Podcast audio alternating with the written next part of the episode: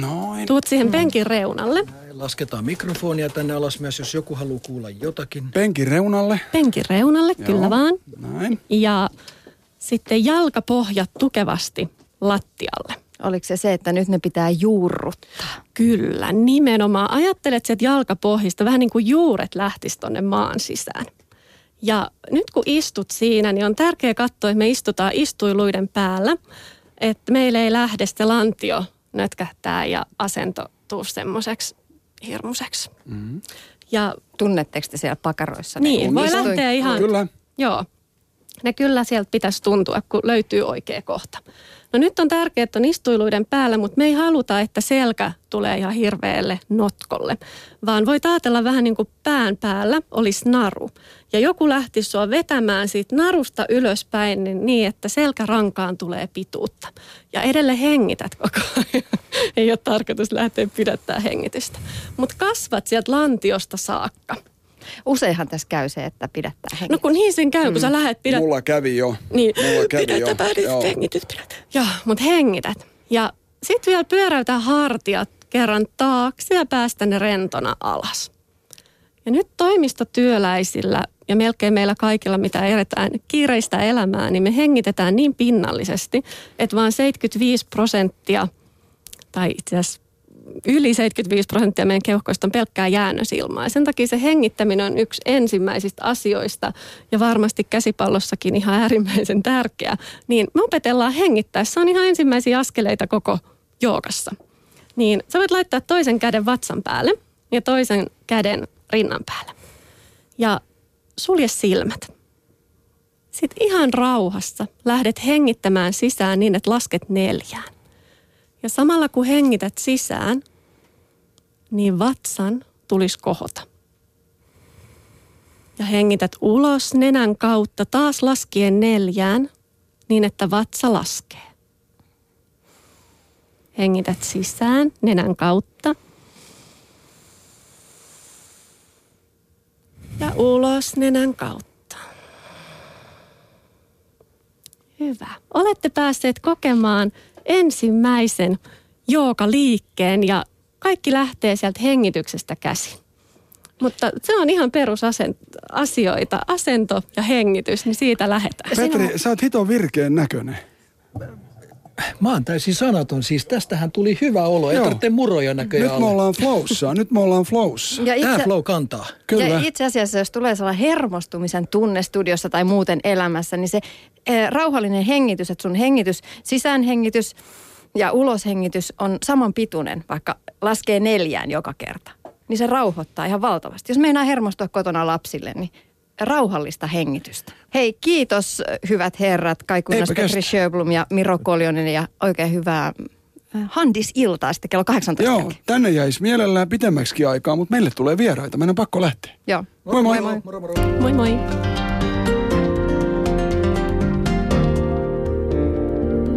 Ylepuheen liikuntatunti. Tiina Lundberg. Ja nyt jatketaan sitten Laura Janger Laition kanssa vähän syvemmin joogasta. Hengityksestäkin puhutaan. Hengityshän on tosi tärkeä. Niin kuin tuossakin kuultiin, se on ensimmäinen asia siinä joogassa. Kuinka tärkeä se hengitys on pitää mukana siinä harjoituksessa? No se pitää sut läsnä itse asiassa siinä niin kuin hetkessä, mitä sä oot tekemässä ja antaa happea sun keholle, että se on ihan äärimmäisen tärkeä. Jokahan on elämäntapa eikä vaan fyysinen harjoitus, niin tämä hengitys on ikään kuin yksi hyvin tärkeä osa sitä joogaa. Mm. No mutta onko se, onko se siinä harjoituksessa jotenkin oleellinen asia? Että jos mä hengittelen tehdessäni vaikka aurinkotervehdystä, niin vähän väärin, niin onko sillä jotain merkitystä? Sillä on hyvin paljonkin merkitystä. Jos sä hengität ää, niin sanotusti väärin tai tosi pinnallisesti, niin voi käydä se, että alkaa vaikka pyöryttää ja se koko rytmi siitä harjoituksesta katoaa. Mm. Ö, joogaa tulee tällä hetkellä sisälle ikkunoista ja ovista. Joka puolella kuuluu, kuuluu joogaa. Mitä sä luulet, Laura Janger-Laitio, että mistä joogainnossa nyt on kysymys? No mä veikkaan, että sen niin valtavan suuri suosio tällä hetkellä johtuu siitä meidän tosi kiireisestä elämänrytmistä. joka tarjoaa sen fyysisyytensä lisäksi niin semmoista rauhaa ja se saa sen mielen hetkeksi edes hiljenemään. Mm. Varmaan oot itsekin kokenut sen, että niitä ajatuksia tulee aivan hirveätä tahtia koko ajan. Ja joogassa voidaan puhua monesti sellaista apinamielestä ja sen kesyttämisestä. Ja on tutkittu, että ihmiset, joilla on aivan hirmuinen ajatusten ryöppy, ne analysoi, vertailee, määrittelee. Sä kuljet kadulla, niin sulla on vaan ajatukset ää, mielessä ja sä oot menneessä tai tulevassa, suunnittelet. Niin nämä ihmiset, joilla, ja meistä melkein suurin osa on näin, niin ovat onnettomampia kuin sellaiset, jotka pystyy olemaan rauhassa ja vähän vaimentaa sitä mielen hölinää. Mm. Ö, joogahan on monenlaista, kuten meitä ihmisiäkin on monenlaisia. Kaikille ei sovi ihan samantyyppinen harjoitus. Ö, Astanga jooga on semmoinen ehkä tunnetuin, musta tuntuu, että missä, mistä puhutaan, minkä, missä joogassa ihmiset käy, niin on, se on se astanga. Mitä kaikkia erilaisia tyylisuuntia on olemassa? No nykyään on aivan hirmuisesti, että Astanga on varmaan sellainen, joka pisimpään on Suomessa ollutkin ja sitä kautta tunnetuin. Ja Astanga on tosi voimakasta joogaa ja siinä toistuu aina tietty sama sarja, jota tehdään. Sitten on äh, rauhallisempia joogia. Äh, hatha joogasta yleisesti puhutaan, että se on tämmöinen rauhallisempi joogamuoto – ja siinä on sitten on taas flow joogaa ja vinyasa flow joogaa, jossa edetään. Se hengitys on hyvin tärkeä elementti ja se on enemmän sellaista, että se sarja etenee niin kuin ja ne liikkeet vaihtuu ja, ja siinä tehdään erilaisia sarjoja ja joku kuvaa jopa tanssin omaiseksi, niin tämä hatha jooga taas sitten enemmän on sellaista, että sä teet sen yhden asanan ja joskus jopa voidaan tehdä tämmöinen pieni rentautus joka asanan välissä vähän myös siitä hatha tyylistä riippuu. Mm.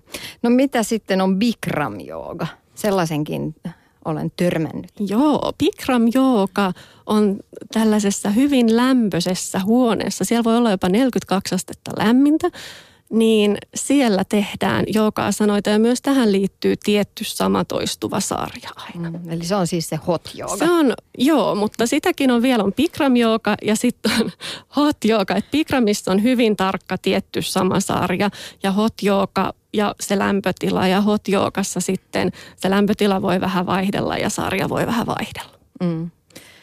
No nämä on aika moni tällaisia tosi fyysisiä liikunnallisia joogamuotoja. Ja nämä on Suomessa erityisen suosittuja, eikö niin? Nimenomaan. Suomalaiset, jostain syystä meidän pitää suorittaa kaikessa.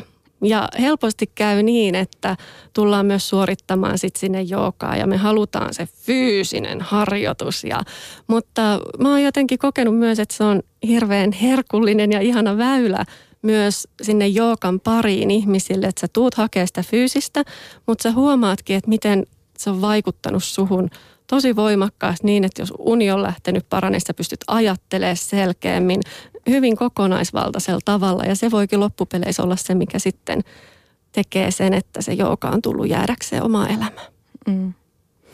Ö, tässä ajassa tänä ihan viime vuosina lajeja ikään kuin on tullut myös lisää. On ilma jooga, air jooga, siinä roikutaan kankaiden avulla ja tehdään liikkeitä niiden avustuksella. Sitten on supjoogaa, joka tehdään lainelaudalla, on saunajoogaa. Mistä näissä sitten on kysymys? Joo, no tämä ilmajooga, aerial jooga, lentojooga, monta nimitystä sillekin, niin tosissaan on joogalaji, jota tehdään tämmöisten vähän niin kuin riippukeinujen kanssa. Ja äh, meilläkin tuolla Hima studiolla tätä riippukeinu ilmajoogaa on. Ja mikä mua siinä kiehtoo, niin on se, että sä teet tuetusti sen liinan avulla niitä asanoita. Ja monesti myös pystyy turvallisesti tehdä sellaisia asanoita, johon aloittelijana sä et muuten pystyisi. Esimerkiksi näitä inversioita, joissa on pää alaspäin. Ja myös sen terapeuttisuus, mä oon itse myös toimintaterapeutti, niin kiehtoo paljon siinä, että esimerkiksi, jotka tekee istumatyötä, niin se on aivan valtavan mahtava tapa saada taas sinne nikamien väliin tilaa ja hyvinvointia sinne omaan selkärankaan ja kehoon.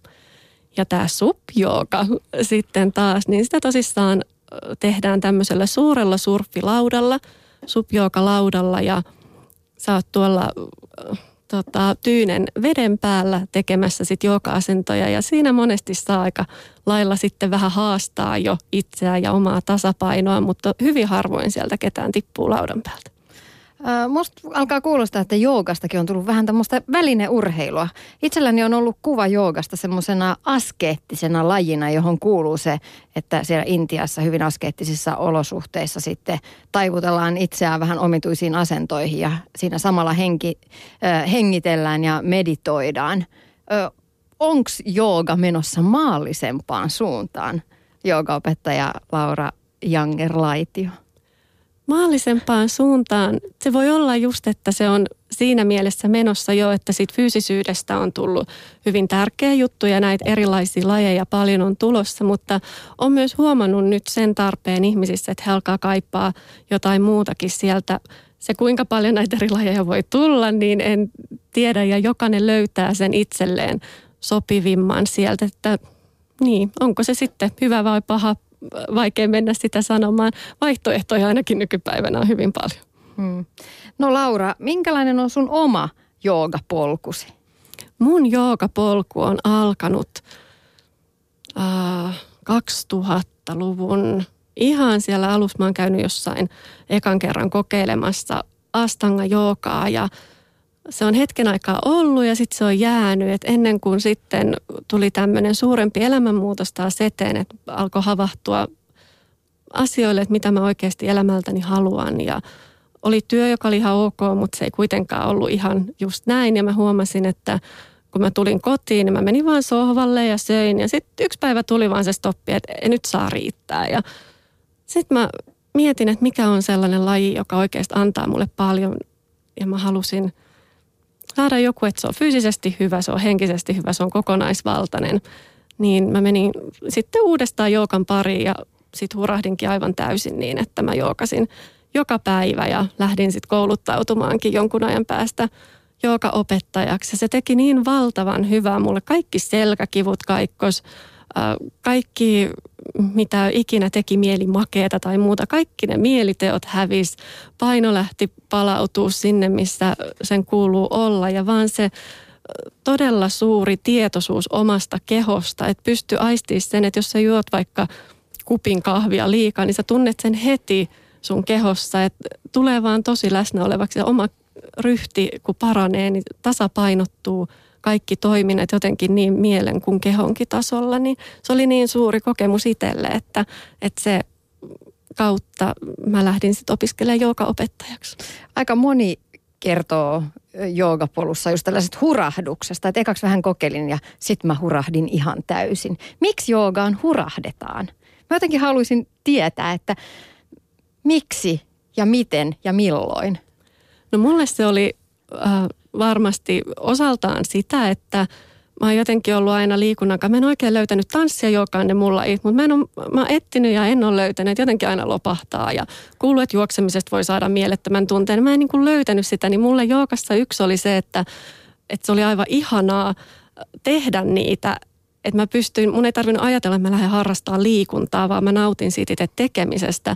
Mutta tosi suurena osana oli myös sit se mielen puoli, että miten hyvää se tekijä alkoi niin kuin janoamaan sitä rauhan tunnetta, että saat kaiken niin kuin nollattua päivän jälkeen tai aloitettua päivän niin kuin ihan erilaisella mielentilalla kuin muuten. Ja onhan sekin tietysti ihan kiva, mitä se tekee omalle keholle. Ne on aika kauniit semmoiset pitkät lihakset. Mm.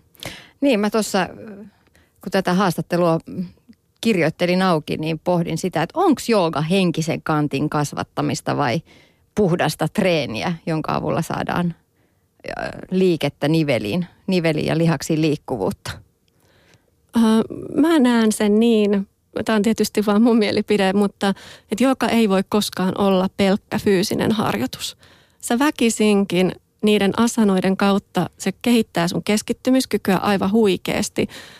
Sen lisäksi, että se kehittää niin kuin erilaisia fyysisiä ominaisuuksia, mutta myös just sitä, kun mä puhuin, että me ollaan niin ajatuksissa joka puolella tulevassa menneestä ja kaikkea vielä yhtä aikaa, niin se hiljentää mm. sitä sun mieltä.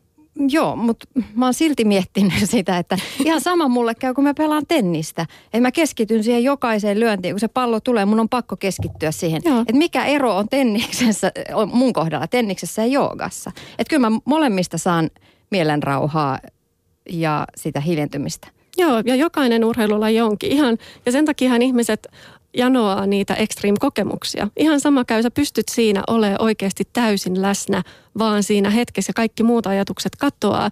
Et siinä mielessä niissä ei ole eroa, mutta mitä joukassa sitten tulee, niin ne eri asanat vaikuttaa eri kohtiin sun kehossa.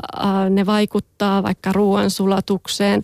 Toiset alentaa verenpainetta, hieroo sisäelimiä ja sitä kautta tulee ne jookan hyödyt vielä. Toi hengitys jälleen kerran ää, ottaisin sen huomioon. Se on semmoinen, mitä tosi harvassa lajissa muuten on, että sä oikeasti keskityt hengittämään ja hengittää oikein, koska jos me ei hengitetä oikein, niin meidän solutkaan ei saa happea, aivot ei saa happea. Ja se on se, se keho ei vaan pysy ravittuna ilman happea. Mm. Niin, monethan aloittaa ja itsekin muistan silloin 90-luvun kuumina vuosina, kun joogaan ensimmäisen kerran tutustuin, niin se oli se aurinkotervehdys. Ja aurinkotervehdys pitää tehdä aamulla. Miksi? No aurinkotervehdys, se herättää sun kehon. Että se on sellainen... Äh, niin, no herättävä harjoitus, joka ikään kuin sä käyt läpi sun koko kehon siinä ja valmistaudut sitten sitä kautta päivään. Mm. Millaisia muita vaikutuksia sillä voi olla? Energiatasot lis- paranee ja kohentuu. Joo, siis aurinkotervehdyksellä itsellähän on hirmuisesti erilaisia vaikutuksia, että yhtenä loistavana nimenomaan on se, että energiatasot lähtee kohomaan, mutta se myös, minkä takia sitä tehdään joogaharjoituksen alussakin, niin se luo lämpöä sun kehoon. Ja se on sitten sellainen, minkä kautta on hyvä lähteä tekemään myös sitä muuta harjoitusta. Ähm, mutta se kohottaa tosissaan niitä energiatasoja ja niin kuin kaikilla lisää notkeutta ja niin kuin koko sellainen, se, että nämä monet äh, asanat on tosi kokonaisvaltaisia. Ne vaikuttaa kehoon niin venyttävästi kuin voimistavasti, tasapainottavasti, energisoivasti. Niillä on, mutta nimenomaisesti aurinkotervehdykset on enemmän sitä energisoivaa kuin sitten taas rauhoittavaa harjoitusta. Va- joo, vaikkakin tässä kun 40 alkaa lähestyä, niin aamuisin alkaa olla aika jäykkä olo. Että tuntuu aika hankalalta ja kalsealta kammeta itseään sieltä sängyn lämmöstä ja sitten ruveta vääntäytymään siinä seisovaan koiraan.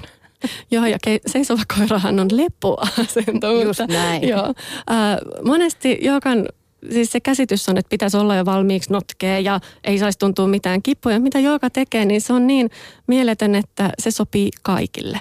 Olit sä minkä kokonen, ikäinen, ää, mitä vaan, niin sun ei tarvi olla notkea eikä tietyn painonen tai kokonen, vaan sä voit aina jookata ja sä teet sen sun kehon mukaan. Jos se aamulla tuntuu jäykältä, niin sä lähdet pikkuhiljaa herättelee ja sitä ei tehdä täysillä. Että mikä on joogan yksi tärkeimpiä prinsippejä myös on se, että sä opit katsoa ja kääntyä sisäänpäin.